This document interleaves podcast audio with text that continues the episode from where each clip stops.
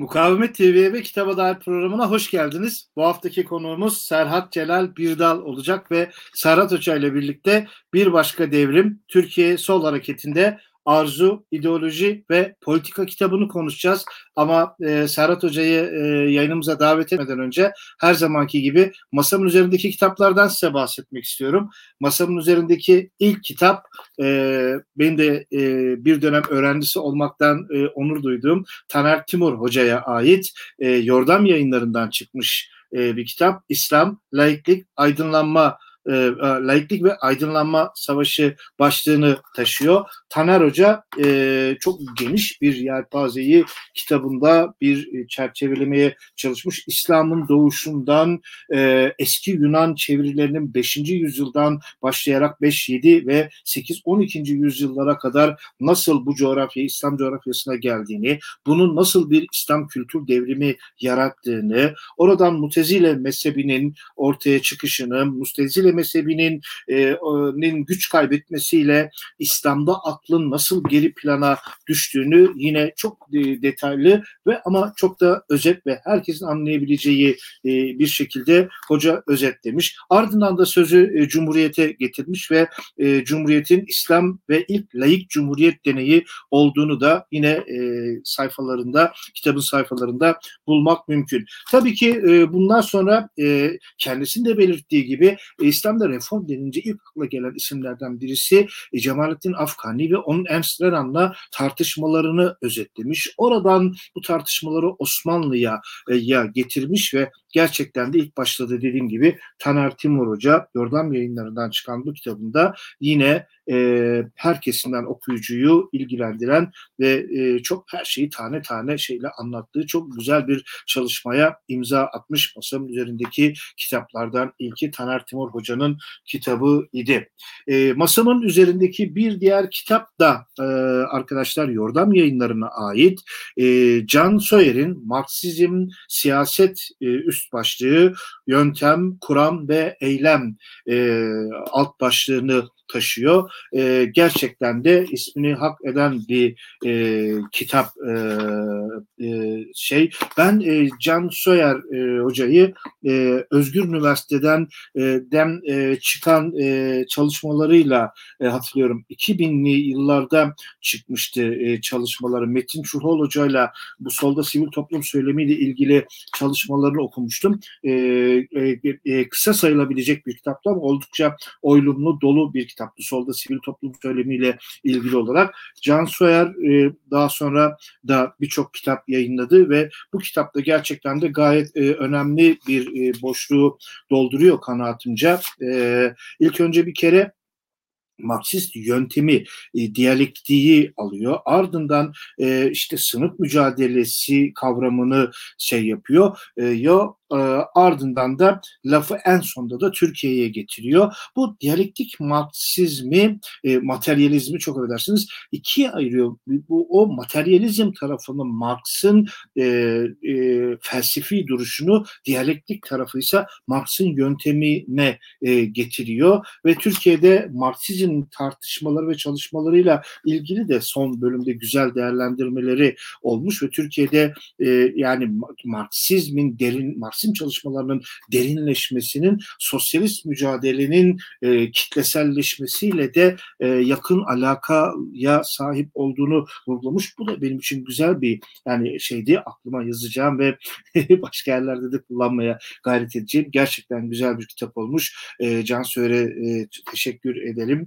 E, Gezi direnişine katılanlara Gezi direnişine e, ithaf edilmiş bir çalışma. E, eline koluna sağlık. Gerçekten önemli bir çalışma çalışma olmuş. Elimdeki üçüncü çalışma ise e, arkadaşlar ayrıntı yayınlarına ait Bahadır Nurol'un otoriter popülizm e, popül, e, popülizm çok edersiniz otoriter popülizm çağı e, başlığını taşıyan bir tartışma. E, alt başlığı günümüzün değerler tartışması şeklinde minicik yazılmış. Ben e, e, kitapta e, bunu keşke dedim başlığı e, alt başlığıyla üst başlığı yer değişebilir miydi acaba? Acaba? Tabii ki yayınlanmış bitmiş ama e, sanki kitabın daha ağırlıklı olarak e, değerlerle ilgili olduğunu düşünüyorum. Hakeza e, kitap e, değer tartışmasıyla, sosyolojik anlamda değer tartışmasıyla başlıyor e, ki e, zaten e, e, e, hoca da e, şu anda Ömer Halis Özdemir Üniversitesi'nde yardımcı doçent doktor öğretim üyesi. E, lisansını yüksek lisansını doktora sos, e, ODTÜ sosyolojide yapmış. E, lisansını doktorasını da Hacettepe sosyolojide yapmış. E, sosyolojik anlamda e, efendim e, şey değer kavramını e, tartışıyor, e, e, ele alıyor. İlk bölümden sonra e, işte bu ataerkil değerlerin nasıl kırıldığını Fransız ihtilali e, örneği üzerinden ve e, işte e, sanayi devrimi üzerinden veriyor. Tabii dördüncü bölümde faşizm tartışmasıyla birlikte otoriterlik tartışmasına giriyor. O yüzden dedim keşke acaba hani bu tabii ki benim değerlerim. Acaba başlıklar yer değiştirse daha mı iyi olurdu diye. E, 1980'lerde modernitenin krizine geliyor ve bitirirken de yine sonuç bölümünde de değerler kavramı çok önde. E, acaba modernleşmeden geri dönüş mümkün müdür? Teknoloji değerler, beyaz yakalılar, kadınlar gibi konuları şey yapıyor. Gayet güzel bir çalışma olmuş. Masanın üzerindeki bir diğer çalışma da buydu.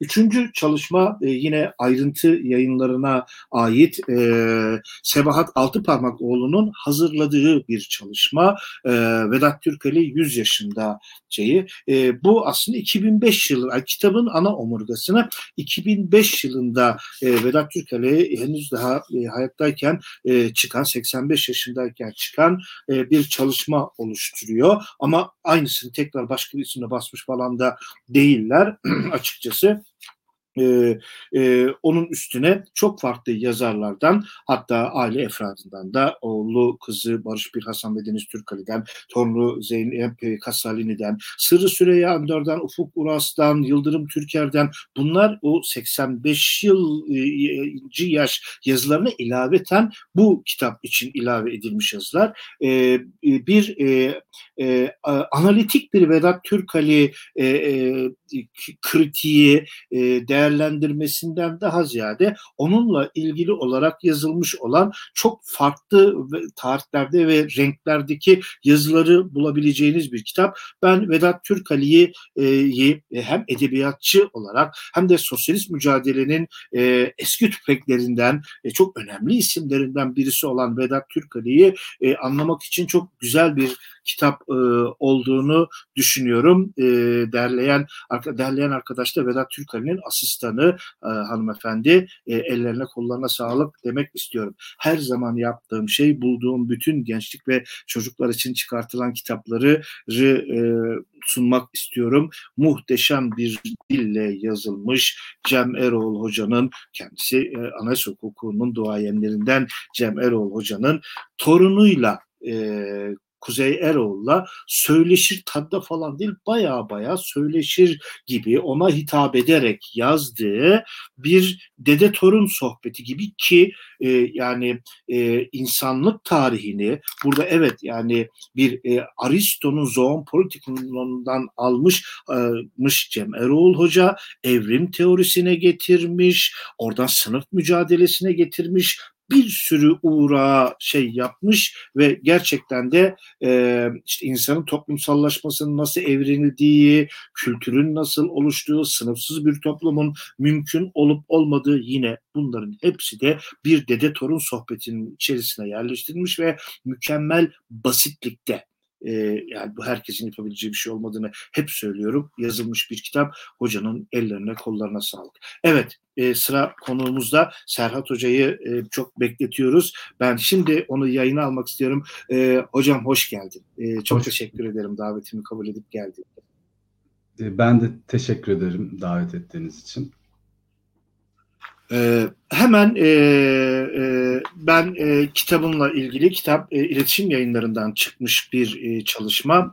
E, senin e, akademik çalışmanın bir yan ürünü olarak da çıkmış ama e, hep bu akademik çalışmalar kitaba çevrilirken söylediğim şey e, burada da iletişim yayınları zaten hep buna dikkat ediyor. Aynısını tezin basmamışsınız. E, ben tezinle de karşılaştırma şansım oldu. E, üstünde gerçekten oynamışsın, emek sarf etmişsin. E, hocam ben ilk sorum şöyle olacak olacak. Şimdi arzu kavramından ele yola çıkıyorsun ve gerçekten çok ilginç bir çıkış noktam var ve arzu kavramını da bizim amiyane tabirde kullandığımız şeyle hani bir şeyi arzulamak, eksik olan bir şeye varmak falan gibi bir kavram anlam yüklemeyip e, onu Deleuze ve Gattari'denin e, e, e, onların da Spinoza'dan aldığı şekliyle e, le alıp onu Türk solunun 1960-80 arasına bir açıklama şeyi olarak e, kategorisi olarak kullanıyorsun. E, kısaca biraz özetlemen mümkün olur mu? Ben tam toparlayamadım takdir edersin. Hı hı. E, yok aslında hani e, bu buradan başladığımız iyi oldu. Çünkü Arzu e, benim hani politikaya bakışımın da e, temel kavramlarından biri. E, kitabımda da e, kitabımın da temel hani nasıl diyeyim modus operandilerinden biri. Hani sadece uyguladığım bir kavram değil. Hani politikayı düşündüğüm bir zemin aynı zamanda e, arzu. Ben aslında arzuya farklı bir anlam yüklemek yerine e, yüklenen anlamları, e, yüklenen anlamlardan e, arzu kavramını sıyırmaya e, biraz çalıştım. Çünkü e, bir kavramla, bir problemle gerçek anlamda dönüştürücü bir ilişki kurabilmenin, bir problemi, bir kavramı gerçek anlamda e, e, kavrama, probleme gerçek anlamda nüfuz edebilmenin önünde aslında sağduyudur. Sağduyu da hep o kavrama, o mefhuma dair bize apaçıklıklar sunar. İçinde kendisini kendimizi rahat hissettiğimiz apaçıklıklar sunar. İşte arzu kavramına dair e, sağduyunun inşa ettiği konsensüs de onu hep bir eksiklik mantığıyla damgalıyor, mühürlüyor. Yani e, ancak sahip olmadığımız şeyi arzularız. Bir şeye sahip değilsek onu arzulamayız. E, yine sağduyuda arzu e, genellikle çoğunlukta cinsel ve akıl ermez bir güdü, bedensel güdü olarak da e, e, kavranıyor. Ve nihayet e, as, esas merkezi kavramı haline getiren e, psikanalizde e, arzu bir eksiklikle ve yasakla yine damgalanıyor ve mühürleniyor. Ben aslında buradan sıyırmaya çalıştım. Benim problemimde, e, benim gördüğüm düzlemde arzunu arzuya dair e, mesele bir eksiklik meselesi değil, bir fazlalık artık meselesi. Yani bir eksikliğin e, psikanalizdeki gibi nasıl imgeleneceği, nasıl yorumlanacağı değil, o fazlayla, o artıkla ki buna Freud libido, libido demiş. O yaşam enerjisini nasıl harcadığımız, nasıl işlediğimiz. Yani yaşamı, eyleme, duyumsama, e, kuvvetlerimizi, ifade kuvvetimizi arttıran bir biçimde mi bu yaşam arzusunu, yaşam arzusu demememiz lazım. Aslında bunu konatus gibi de anlayabiliriz. Bunu bu yönde mi işliyoruz yoksa e, arzumuzu kendi üzerine kapatan, kendi bastırılmasını arzular hale getiren biçimde mi işliyoruz? Biraz bunun takibini yapmaya çalıştım 60'lar ve 70'ler e, e, düzleminde. Şimdi arzu bu şeylerden sıyrıldığı zaman bu yüklerinden, bu negatif imgesinden sıyrılabildiği zaman etik ve politik bir problematiğe de bağlanır hale gelebiliyor zaten. E, psikanalizinki gibi dolayımlara, odipal bir dolayıma, anne baba çocuk e, dolayımına başvurmadan doğrudan toplumsal kuvvetleri, arzunun kuvvetleri zaten bağlı hale gelebiliyor. Çünkü arzunun en nihayetinde ürettiği şey e, psişik gerçeklikler, fantaziler, e, imagolar, ikame nesneler değil, bizatihi, belirli bir biçimde bizatihi toplumsal gerçekliğin kendisi. Ben hani çok kaba ve genel olarak e, böyle bir düzlem üzerinde e, yol almaya çalıştım. Sağ ol hocam. E, ben hani dedim ya tezden de de, de e, şey yaptım, karşılaştırdım diye orada bu teorik tarafı çok daha uzun uzun, çok daha detaylı tartışıyorsun. Daha Bu da e, okul dostu olması açısından yani e, şey yaptım. E, burada e, yavaş yavaş lafı Türk soluna doğru getirirken ya işte 70'lerin özellikle solu efendim e, hayatı ıskaladı. E, işte işte yani devrimcilikle hayat arasında devrimcilik yönünde bir tercih yaptım. Aslında diyorsun bir, bir çok bilinen bir yanlıştı. Yani böyle bir şey yoktu. Aslında bu bunun kendisinin arzuyla bir alakası var diyorsun ve lafı yine e, Deleuze'e götürerek orada şizoanaliz kavramına e, şey yapıyorsun. Burayı da bir miktar bizim için özetleyebilir misin? Ee, tabii ki şöyle hmm, aslında bu Galat'ı meşhur işte hmm, yani devrimcilerin e, hayatı ıskaladığı bunda bir haklılık payı var ama bu genelde şöyle düşünülüyor işte politik mücadelenin sıcağında kavganın sıcağında e, yine arzu bireysel bir şey olarak düşünülüp e, aşklar ıskalandı, arzular ıskalandı gibi bir şeye varılıyor. Yani politik mücadelenin gündelik hayat ve kişisel olan nezdindeki bir yansıması olarak kabul ediliyor. Ben buna e, tam tersi politik mücadelenin yani solun arzu politikasını, Türkiye solun arzu politikasının e, bir e, sonucu olarak e, bakıyorum. Şimdi şizoanaliz meselesine gelirsem, evet. şizoanaliz Deleuze Gattari'nin e, icat ettiği bir takip sistemi diyelim, bir haritalama sistemi, bir e, arzuyu um, okuma demeyelim ama takip sistemi. Şimdi psikanaliz psikanalizin sorusu arzuya karşı dair sorusu şudur. Ne anlama geliyor? Bütün ikame nesneler, bütün e, fantazilerde şeyde ne anlama geliyor sorusunu sorar ve arzuya hep bir gösterge gibi yaklaşır. Şizoanaliz ise e, Arzu'ya bu soruyu sormuyor. Şizoanalizin sorduğu soru şu. Makinesel tertibatlar halinde olabildiğince öğeyi bir araya getirerek arzu nasıl çalışıyor? Arzu nasıl işliyor? Yani eyleme gücümüzü, ifade gücümüzü, hissetme gücümüzü arttıracak şekilde mi arzu işleniyor, sentezleniyor yoksa tam tersi biçimde mi? Bizi kapatacak biçimde mi işleniyor? Şizoanaliz biraz aslında bunun takibini e, yapmak için e, Deleuze ve Gattari'nin kullandığı bir bir metot diyelim. Şizoanalizin temel sorusu aslında şu. E, Spinoza'dan ve Wilhelm Reich'tan gelen bir soru. Nasıl oluyor da insanlar e, kendi özgürlüklerini e, arzularken kendi kölelikleri için çalışıyorlar? Ya da başka bir şekilde soralım. Daha Wilhelm Reich'çi bir yerden soralım. Nasıl oluyor da e, arzu kendi bastırılmasını arzular hale getiriliyor? Aslında bir yandan e, siyasal düşünceler tarihinden Lavoisier'in de sorusu bu. Hani biraz hani buradan dolayısıyla ben bir okuma ne anlama geliyor değil de bu başka bir dünya arzusu hangi e, amaçlara, hangi yüce ideal ereklere kaydoldu? Nasıl işlendi? Biraz buna bakmaya çalıştım. Çok kaba olarak. Ee, şimdi e, çalışmanızın bir yerinde çok e, benim çok hoşuma giden bir tespitte bulunmuşsunuz.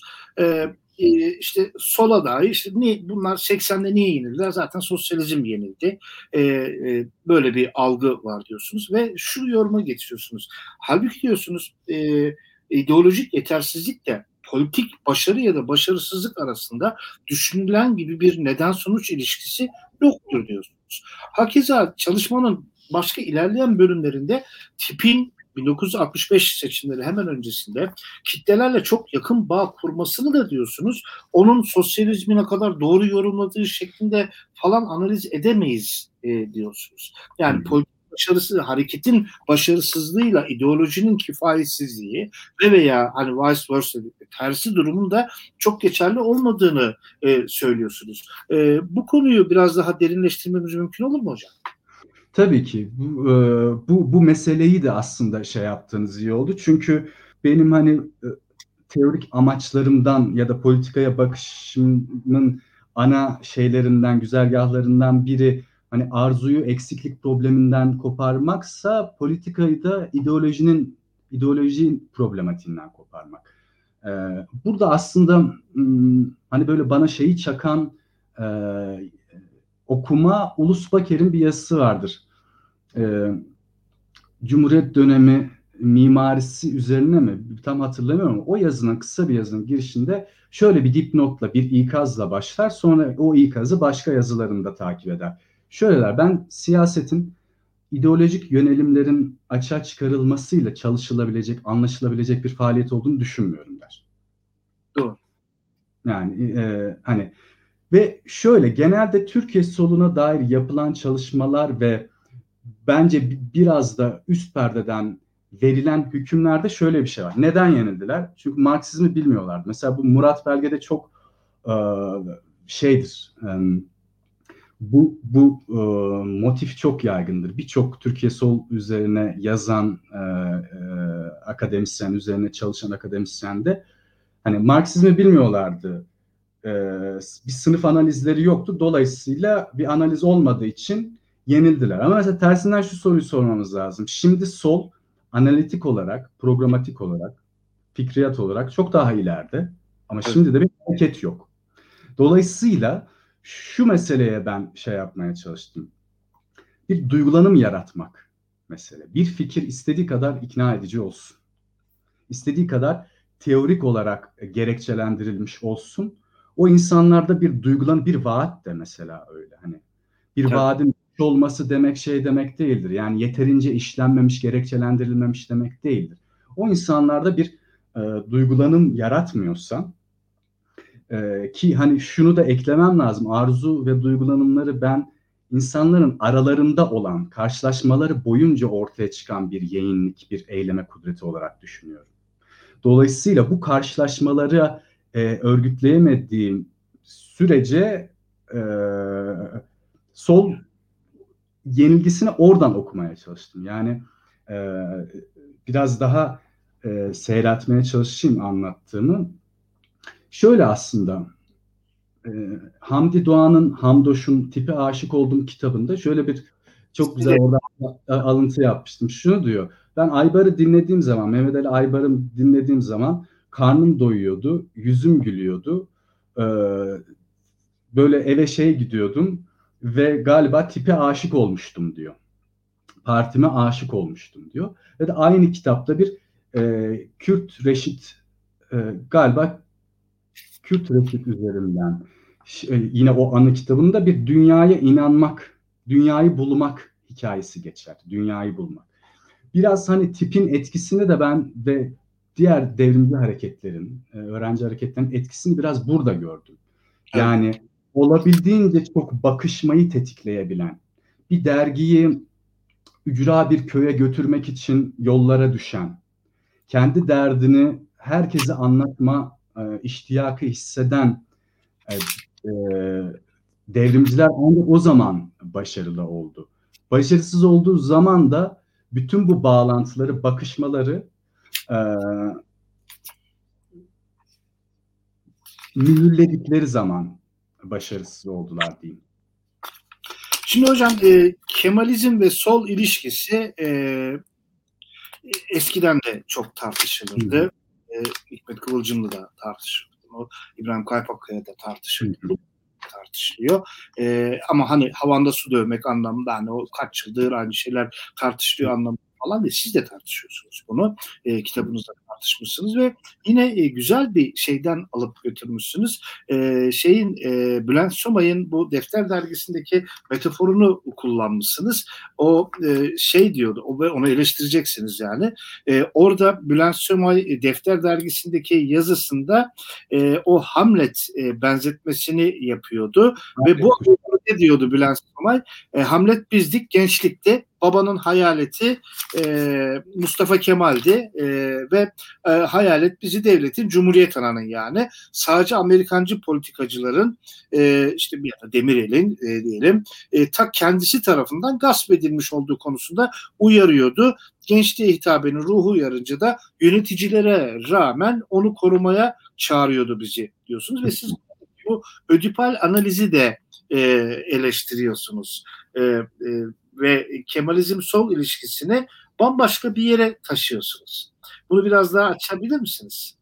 Tabii ki e, memnuniyetle. Hani e, biraz önce söyledim ya arzuya dair soru ne anlama geliyor değil de nasıl çalışıyor. Burada da e, hani Mustafa Kemal figüründe kalpaklı Mustafa Kemal figüründe e, karşımıza çıkan Kemalizm ve Mustafa Kemal figürü ne anlama geliyor diye sormadım ben. Nasıl bir kullanım alanı buldu? Burada 1960'ların anti-emperyalist e, hareketleri, kurtuluş hareketleri bağlamında Kemalizm aslında bir resmi ideoloji olmaktan çıkıp e, solun kendi e, şeyini, e, vaatlerini, kendi hareket alanını kaydettiği bir kayıt yüzeyi haline geldi. Yani burada ben hani Mustafa Kemal'de bir baba figürü ya da e, mevcut devlet e, kötü baba, e, cumhuriyet devleti iyi baba ve e, aslında devleti e, iyi devleti kötü babanın elinden kurtaracak bir şey olarak e, yorumlamadım. Bir gençlik ideolojisi olarak, bir kayıt yüzeyi olarak Kemalizm 1960'larda e, çokça kullanıldı.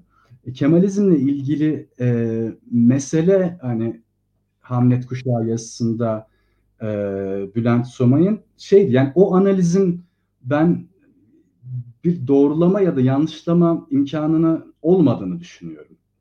Çünkü e, başka bir yerde oradan hani aktarmama e, izin verin. Tabii. Mesela aynı aynı yazıda şöyle söylüyor. Hani neden bu Odipal tartışmayı yaptım? Hani Mustafa Kemal Sol için iyi babaydı ya da Cumhuriyet Devleti iyi babaydı ama mevcut yönetim e, kötü baba. Mesela neden böyle bir tartışmayı yaptığını e, şöyle açıklıyor Bülent Somay. Şimdi bu uzun Odipal tartışma yapma nedenime, nedenime geleyim. Odipal evlat, evlat her şey olabilir. Yalnızca özgür olamaz. Babaya karşı yürüttüğü savaş, yaltaklanma süreci ister başarılı, isterse yan, e, isterse de başarısız olsun, ister babayı öldürüp yerine geçsin, isterse de babanın otoritesine tabi olmaya razı olsun. Odipal evlat daima annenin kölesidir.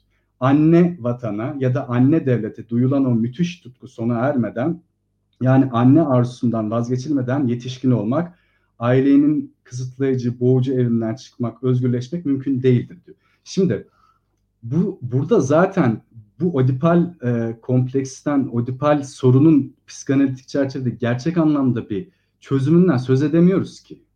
Yani, yani bu analiz böyle bir hani anne arzusundan kopmadan hiçbir zaman tam olarak söz edemeyiz. Ancak diğer ikame nesnelerle onu sürdürülebilir, bu kompleksi sürdürebilir hale getiririz.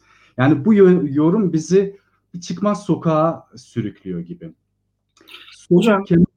buyurun, lütfen. Buyurun hocam siz dinliyorum buyurun. Solun Kemalizmle ilişkisi meselesinde ben şunu takip etmeye çalıştım. Ee, başka bir dünya imkanı nasıl ol, oldu da e, bir çeşit e, Kemalizmden e, mülhem e, tam bağımsız ve gerçekten demokratik bir Türkiye şeyine, şiarına kaydoldu. Ben bunun şey e, bir, takibini astırma aslında sürmeye çalıştım. Burada da şöyle bir şey. E, şimdi e, Deleuze ve Gattari şeyden bahsediyordu. Paralojizmlerden bahsediyordu. Arzu'nun paralojizmden, psikanalizin e, yarattığı paralojizmlerden bahsediyordu. Burada şöyle diyordu mesela seni bir yasağa e, arzuladığına inandırmaz suretiyle bir hata, bir paralojizm icra eder diyor psikanaliz. Yani şöyle, bütün bir toplumsal, e, tarihsel, çok anlamlı süreci aslında o senin babandı ya da o senin annendi. Anne babadan çıkılamayacak bütün bir toplumsal, tarihsel süreci anne babalarının en nihayetinde ikametini, e, ikame nesnesine indirgene, indirgenebileceği bir şey, e, bir e, okuma e, tarzı var elimizde. Ben bundan biraz hani e, mesafe almaya çalıştım diyeyim. Peki. Hocam e, e, e, eleştiri silahından silahların eleştirisine silahlı mücadele arzusu diye bölümünüzde e, halkla temas biçimi olarak silahlı mücadeleden e, bahsediyorsunuz. Yani bunu da e, silahlı mücadeleyi de bir sapma falan değil bayağı kullandığınız anlamda arzu kavramının içerisinde de tanımlayarak e, götürüyorsunuz şeyi. Ve orada şöyle bir e, şey de kullanmışsınız. Toplumsal kesimlerle etkileşim seyrelmeye, öğrenci hareketi etrafında biriken kitleler dağılmaya başladıkça kitleleri e, içeriden kat ederek, onlara dokunarak bağ kurma işi kitlelerle somut bir temasa ihtiyaç bırakmayacağı düşünülen bir tarzda e, onları dışarıdan sarsacak bir silahlı mücadeleye şeyini bırakmıştır e, diyorsunuz. Bu e, işte sizin kullandığınız anlamda arzu kavramı, halkla temas, silahlı mücadele bize e, kısaca özetlemeniz mümkün olabilir mi? Tabii. Önce hani şöyle bir şeyle e, ikazla ya da kanaatimi e, önceden söylemek isterim. Ben aslında solun, Türkiye solunun e, zannedildiği kadar silaha, e, bunu başka bir yerde de bir söyleşimde de söyle, söylemiştim. Zannedildiği kadar silaha meftun olduğunu, silahı sevdiğini düşünmüyorum. Ben de düşünmüyorum. Yani Yıllardır e, yani tabii buyurun. Ben de düşünüyorum. E, şu mesela bir de bu silahlı mücadele ve silah meselesini hep 60'lar ve 71 sonrası diye ayırmamız gerektiğini de düşünüyorum ben. Çünkü e, 71 konjonktüründe, e, 12 Mart öncesi ve sonrası konjonktüründe e, Latin Amerika'dan gelen ilhamlar da çok, o gerillacılık ilhamları da çok güçlü. E, ve bu şuna varıyor. E, yani dediğiniz gibi o alıntıda artık bağlantılar, bağlantılanmalar azalmaya başlayınca bu sefer o bağlantıları dışarıdan kuracak bir ve diğer bütün mücadele biçimlerini talileştirecek bir şeye ihtiyaç duyuluyor aslında. Bu da bir silahlı mücadele fikri. O sarsmak sorunuzda sarsmak fiili geçiyordu. Sarsmak aslında çok Mahir Çayan'ın çok kullandığım e, yazılarında çok kullandığı bir terim. Yani halkı ancak böyle sarsabileceğiz meselesi e, var. Ve dolayısıyla silah arzunun, halkın arzusunun da yorumlayıcısı haline geliyor bir yerden sonra. Hani senin istediğin buydu aslında. Anlam, e, yorumunu yapıyor e, silahla birlikte. Bu e, mesela e, şeyin e, İbrahim Kaypakkaya'ya dair aktarılan bir anekdot var. E, anekdotu aktaran Oral Çalışlar bir 90'larda çıkan bir anı kitabında aktarıyor. E, şöyle diyor şey İbrahim Kaypakkaya, biz bir köye gireceğiz. O köyde işte köylüler e, üretim araçlarıyla birlikte ağanın e, işini bir tırnak içinde görmüş olacak ve e, biz hani or, orada artık e, o silahlı mücadelenin şeyini yapacağız. Hani temsilini yapacağız. E, onun kutlamalarla şey yapacağız. Yani müthiş bir e, silaha dair silahın gücüne dair arındırıcı, e, kritize edici yani kim devrimci kritize etmenin şey e, anlamı da var. Yani hani kim devrimci kim değilin ortaya çıkar, e, çıkabileceği bir tasnif edici bir şey de görüyor Hmm, görmesi murad ediliyor silahtan. Ama yine ben hani başta yaptığım e, ikaza dönersem mesela İbrahim Kaypakkaya'nın çok yakınında yer alan e, Ali Taşpınar e, yanılmıyorsam e, Ali Taşpınar anılarında mesela hani e, bu öncü figürlerin dışındaki özellikle 71 konjonktüründe pek çok e, devrimcinin onlarla birlikte hatta ölüme gidenlerin bile Ertuğrul e, Kürtçünün aktarımlarında da vardır. Çok ikna olmadığını görüyoruz. Mesela Mahir Çayan'ın fikrine geri kalanın çok ikna olmadığı ama arkadaşlarını da yalnız bırakmadığı hani ya da Kaypakkaya ile birlikte hareket edenlerin de o kadar ikna olmadığını şey yapıyoruz. Hani biraz böyle e, bunu Ergun Aydınoğlu kullanıyordu bu tabi. İleriye kaçış. Yani öyle bir sıkışmışlık var ki bu bir ileriye kaçış şeyi oluyor. Ama 70'lerdeki e, silahın kullanımına gelirsek yani e, birkaç e, hareket, yapı, çevre dışında e, bu yani 71 öncesinde THKPC'nin, THKO'nun ve TİKKO'nun anladığı anlamda bir gerilla mücadelesine çok az giriliyor. Yani bu yoldan gidilmiyor. Kendilerine o hareketi kerteriz alan, oradan yeniden kuran 70'lerin ikinci yarısındaki hareketler de oradan e, yürümüyor. Yani silahı öyle bir şekilde anlamıyor. Mesela çoğu anılarda şunu ben e, gör, e, gördüğümde şaşırmıştım. Yani bir anla 70'lerde de silah böyle devrimcinin rüştünü ispat etmesi için e, hani dosta e, güven, düşmana korku salan bir e, emanet hani kelimenin anlamıyla emanet şeyi e, görse de e, çoğu kişi e, silahı taşımaktan, çoğu devrimci, çoğu militan silah taşımak, silah taşımak durumuna gelmekten ve e, meselenin bir silahlı çatışmaya hapsolmasından hiç memnun değil. Ve asıl yenilgiyi de zaten 70'lerin sonunda burada görüyorlar. Bütün bir devrimci mücadele silahlı bir antifaşist mücadeleye döndü. Evet.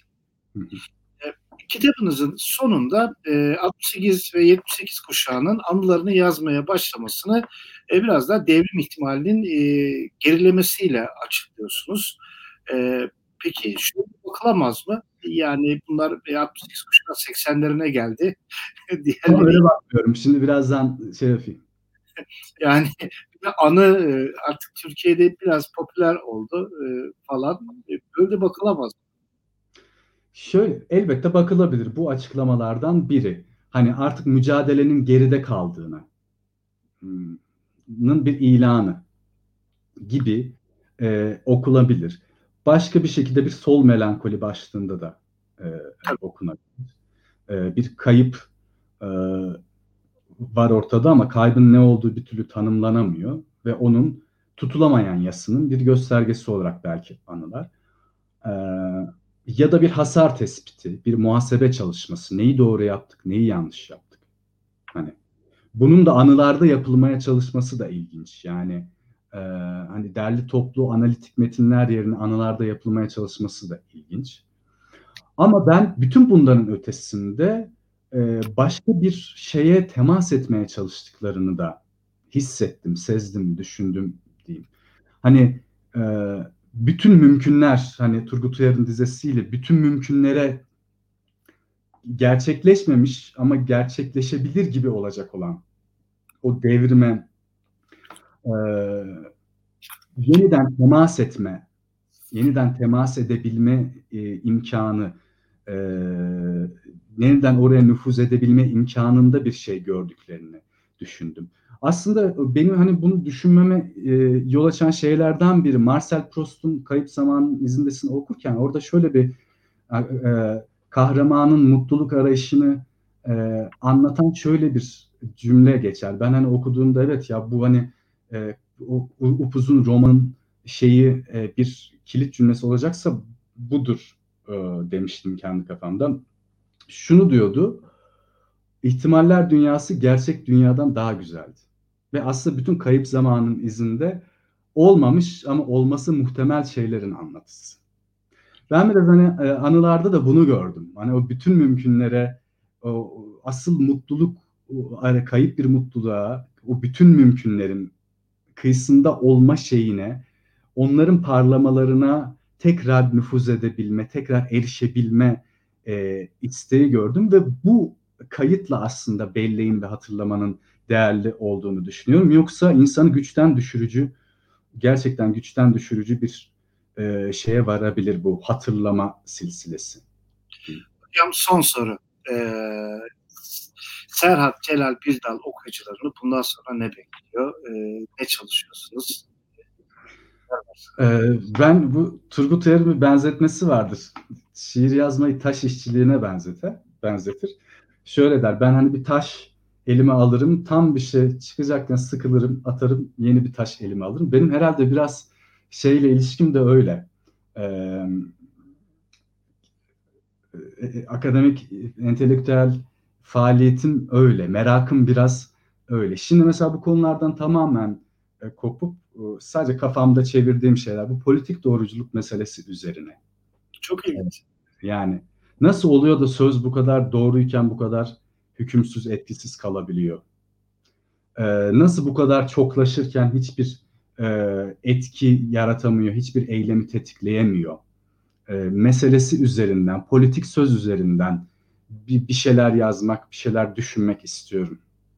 Evet, merak o zaman hocam. Ee, bir yayınımızın daha sonuna geldik. Ben görüş ve eleştirileriniz için e, kitaba dair et betekankaynar.com.tr adresine e, görüş ve eleştirilerinizi bekliyorum. E, çalışmalarınızı göndermek isterseniz de Mete Kaan Kaynar'la kitaba dair PTT Meta, MESA Batı sitesi Ankara adresine çalışmalarınızı da bekliyorum. Serhat Hocam katıldığın için e, çok teşekkür ederim. Ağzına... Ben de davetiniz için, nazik davetiniz için teşekkür ederim. Çok sağ olun. Ben... Evet, sonuna geldik. Bir dahaki haftaya tekrar görüşmek üzere.